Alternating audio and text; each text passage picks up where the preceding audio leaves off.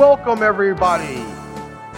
It's Horsehide to Cowhide, America's pastime, featuring your host, Ricky Litwinkowicz.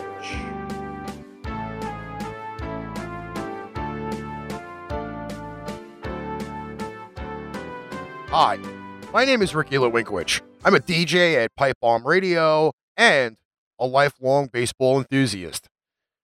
You are listening now to Horsehide to Cowhide, America's pastime. Baseball's long and traditional history has had so many moments which have stood out over the course of time. In each episode, we will highlight an event or two that will either inform you of or remind you about a specific key moment in the game we all know and love. Each week, we'll have guests on the show who will discuss various moments in baseball's past. So we hope that you'll join us every week on our journey back in time through America's favorite game. On this week's show, we cover the dates of June 1st to June 6th. Let's get to it. June 1st, Lou Gehrig, making the only appearance as a pinch hitter in his 17 year career, begins his streak of playing in 2,130 straight games when he comes off the Yankee bench to hit for rookie infielder Pee Wee Wanninger. Ironically, Wanninger is the player who ended a consecutive game streak of 1,307 consecutive games when he started the May 5th contest in place of Everett Scott, the team's regular shortstop in 1925. Here's Joey Jarzynka of the Eastern Observer giving his thoughts and memories about the event. So we look back at the 2,130 consecutive games streak and by the Iron Horse by Lou Gehrig, former New York Yankees first baseman, and of course the man to don the number four uniform in pinstripes, which will never be broken again. And you look at June 1st, 1925, that date will forever live in infamy because he replaced someone that was the starter at first base. The regular first baseman, Wally Pipp, he was in a slump. And all of a sudden, you have this kid, Lou Gehrig, that comes in two years after making his major league debut, and he never looked back. And he ended, obviously, his career with a 342 batting average, which was absolutely surreal. And then he broke the record of 1,300 consecutive games. It, it's surreal to look and say to yourself that this most likely will never happen again until Cal Ripken Jr. did it in 1995 with the Orioles. But you look at some of the the mishaps, if you will, that Lou Gehrig had in 1933. I remember, I believe, was against the Washington Senators, who he f- concluded his career against. Um, he was struck in the head by a select pitcher. Um, I do not remember the name. He remained in the game though, and then in 1934, the following year, this I remember for sure, he remained in the game. Uh, he was hit by a pitch, and for obvious reason, we know that baseball players back then they did not wear uh, batting helmets, and until about the 1940s, they played with no helmet. They played helmetless, and. Uh, with Gehrig and the Iron, uh, with Gehrig, aka the Iron Horse, being knocked unconscious. Um, he was knocked cold for five minutes. I think that that was absolutely crazy that he was able to come back and play um, the next day with him being unconscious. There is no doubt about it that he had a concussion. You'd figure, um, or maybe not. We'll never know. And uh, and I believe that the the consecutive game streak was something again that you'll never see again in terms of the way that it was done by Lou Gehrig. You get you get struck in the head multiple times and you're still back in the game the next day, especially with the certain concussion protocols that are in place today. June 1st, 2012. Two. And now Santana, perhaps a strike away. Johan sweeps a little dirt away from the left of the pitching rubber, steps behind the rubber, tugs once at the bill of his cap, takes a deep breath, and steps to the third base side of the rubber. Santana into the windup. The payoff pitch on the way. Swung on and missed! strike three. He's done it. Johan Santana has pitched a no-hitter in the 8,020th game in the history of the New York Mets. They finally have a no-hitter, and who better to do it than Johan Santana? And what a remarkable story! During this game, however, there was a very, very big controversial incident that happened. Leading off the sixth inning, former Mets star Carlos Beltran had lined a shot past the third base bag, which was ruled foul by third base umpire Adrian Johnson. TV replays, however, show the ball clearly hit the chalk line and should have been called fair. Managers' challenges were not an option for another two seasons. Therefore, Johan Santana was credited with the no hitter, leaving the San Diego Padres as the only team left in Major League Baseball with not one no hitter pitched. June 2nd, 1935. Babe Ruth announces his retirement from baseball. First, we will have a clip of the Bambino then we will also have commentary from Alex Al Kazzaz, a Texas sports writer, and Joey Jarzynka from the Eastern Observer, giving both their opinions and memories about this current event. Thank you very much, ladies and gentlemen. You know how bad my voice sounds. Well, it feels just as bad. You know this baseball game of ours comes up from the youth. That means the boys. And after you're a boy and grow up to know how to play ball, then you come to the boys you see representing themselves today in your national pastime. The only real game, I think, in the world, baseball. As a rule, some people think if you give them a football or a baseball or something like that, naturally, they're athletes right away. But you can't do that in baseball. You gotta start from way down the bottom when you're six or seven years of age. You can't wait until you're 15 or 16. You gotta let it grow up with you. And if you're successful and you try hard enough, you're bound to come out on top, just like these boys have come to the top now.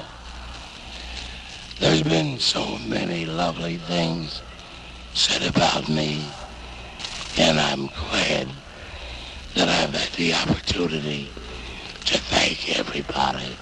Thank you. Give him away,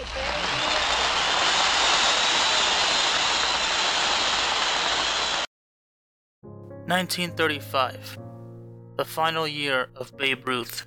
The former New York Yankee slugger was way out of his prime. His body really looked it.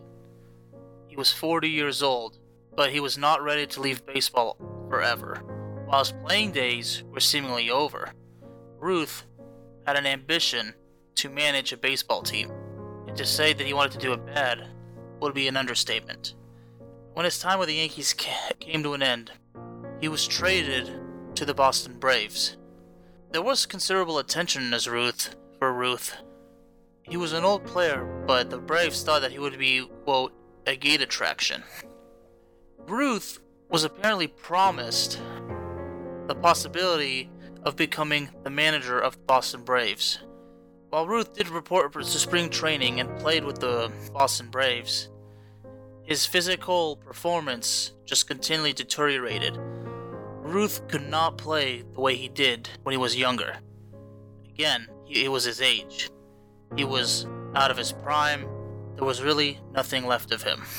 What's sad is that Ruth was deceived by the owner of the Braves because Ruth was given a broken promise, or I should say, empty promise, because it was learned that the owner of the of the Braves had no intention of making him manager and gave him no off-field duties. Now, while Ruth still played, he was an assistant manager to the skipper of the Braves. Those two did not get along. So, having said that, being given empty promises, being used, Ruth's final year in baseball did not go well. His stint with the Braves, the best way to describe it will be as a comedic lying joke. Obviously, following his retirement, he played, uh, I know, a lot of golf. He was an avid uh, eater, drinker, that's for sure. He was one of the, I think it was six players to be, uh, or five, if you will, to be inducted into the Baseball Hall of Fame. I know it was uh, Ty Cobb and Honus Wagner and Babe Ruth himself, Walter Johnson. I do not remember the fifth, but uh, those were the main four 1936. And with that being said, he was inducted in there um, in Cooperstown. And he was the last person that we would see as both a pitcher and a position player. And to be a utility player, similar to what Babe Ruth was many years ago, we have not seen it until today, where we've seen the Angels' uh, Japanese pitcher uh, Shohei Ohtani, who is both a designated hitter, can also play the field, and also is a stellar pitcher. He is the last person that, prior to Ohtani, obviously, that made a humongous impact on both the the pitching position as well as all of the outfield positions and also in the infield as well.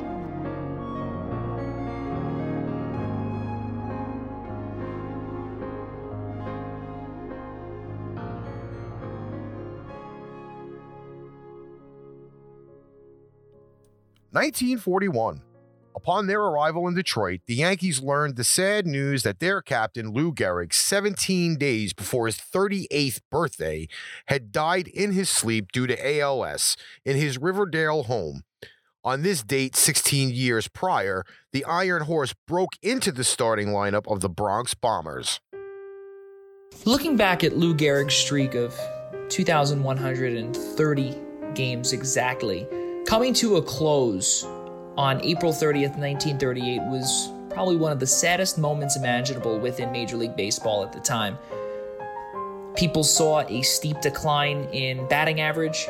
He didn't hit a single home run. He went hitless against the Washington Senators in his final Major League appearance.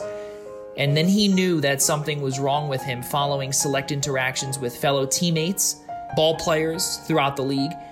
And then the following year, in 1939, he considered himself the luckiest man on earth in a fantastic speech throughout Yankee Stadium on July 4th, 1939, which obviously now is known as Lou Gehrig Day for the New York Yankees.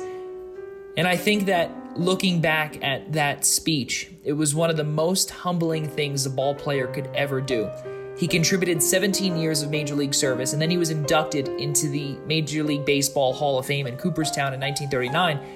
And I think, again, by doing that, it showed the impact that he made in the baseball world and the world in general. He made select cameo appearances in certain movies.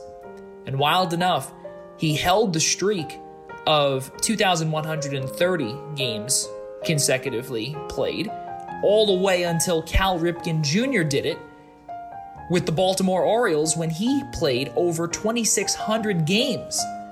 Absolutely stunning stuff.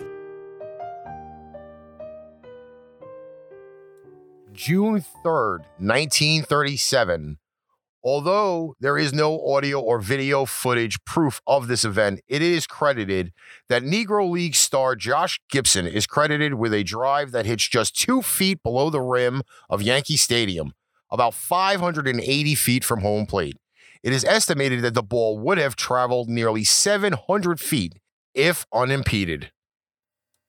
June 4th, a major league record eight shutouts are pitched in the day's 16 games five in the American League, and three in the National League in 1972, a record that still holds till this date. June 4th, 1974, 10 cent beer night. Home plate umpire Nestor Chylak stops play with the score tied at five in the bottom of the ninth, giving the Rangers the forfeited victory over the Indians at Cleveland Stadium. The promotion which sells an estimated 60,000 cups of beer to a crowd 25,134 fans, becomes unmanageable when drunken Cleveland fans attacked Texas outfielder Jeff Burroughs and the umpires. June 5th, 1989, the Toronto Blue Jays christen a new home. The Sky Dome would house a hotel, five restaurants, the biggest ever video scoreboard, and to top it all off, a technological wonder. Of course, our rotatable roof is, is uh, world renowned by now, I would assume. Uh, when it's fully retracted, 90, 91% of the whole stadium will be in sunlight. This was a simple solution that achieved what we wanted to achieve, which was a round dome on a round stadium, which could retract and telescope all at one end of the stadium and still remain in its retracted position. So you have a combination of straight rollback motion panels and a panel which moves on a circular track. And that's the secret. Amazingly enough, the Sky Dome was completed on schedule. And on June 5th, the Blue Jays moved in, full of fanfare for the most uncommon ballpark anywhere. Modern day baseball stadiums. Perhaps it would be bragging if I said some of them are, well, state of the art in forms of luxury. Retractable roofs, air conditioning, amazing food, comfortable seats. That's what the world needs, the world of baseball needs for fans to go to a game in person and enjoy it to the most. Seats really have to be comfortable. The food has to be good. However, the prices will tell a different story, but overall, people still enjoy the good food. Why is it so important to have these modern baseball stadiums have those kinds of features? Well, it's the world we live in today. Baseball itself needs to modernize, and the atmosphere for which the game is played has to mo- be modernized. It's about attracting the crowd, it's about giving the fans a reason to keep coming, and as I mentioned, it's about having the fans enjoy it all to the fullest. A hotel in a par- in a park that would be a, a real way of modernizing. A Hard Rock Cafe, well, that would be absolutely phenomenal. There's always ways to improve a stadium. Of course, the cost is a story to talk about. And a video display board, well, fans will want to see replays, and they will want to see it high definition, wouldn't they? It's all about giving the fans what they want and giving them a reason to keep coming. It's about having the fans say, wow, this is absolutely amazing. Well, what was the result of the game where they opened up their new home? I'll let the track speak for itself. But first things first, like the very first pitch, delivered by Jimmy Key, called a strike and put away for posterity.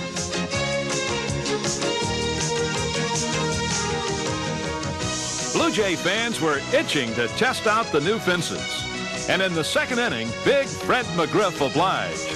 August delivers a swing and a fly ball. Hit deep left center. Hit way back there. Going, going, gone! The Sky Dome, and it's Freddie McGriff. But the Brewers got the best of the Blue Jays and took the Sky Dome opener 5 to 3. June 6th, the Angels adopt a new mascot. There's the, this is the rally monkey. They had this on the scoreboard here in right field. June 6th, 2000. Thanks to the Angels video crew playing a clip from the 1994 movie Ace Ventura Pet Detective on the Jumbotron, the Rally Monkey is born. With the words Rally Monkey superimposed over a monkey jumping up and down in the Jim Carrey movie. The crowd goes wild when Anaheim scores two runs in the bottom of the ninth to beat the Giants 6 5. That wraps up this week's episode of Horsehide to Cowhide, America's Pastime. We thank Joey Jarzynka of the Eastern Observer and Alex Al Kazzaz, a sports writer from the lovely state of Texas, for their contributions to this week's episode. All clips are used under the Fair Usage Act, accredited to MLB Baseball, Fox Sports, and multiple baseball references websites everywhere. Tune in next week for another edition of Horsehide to Cowhide, America's pastime.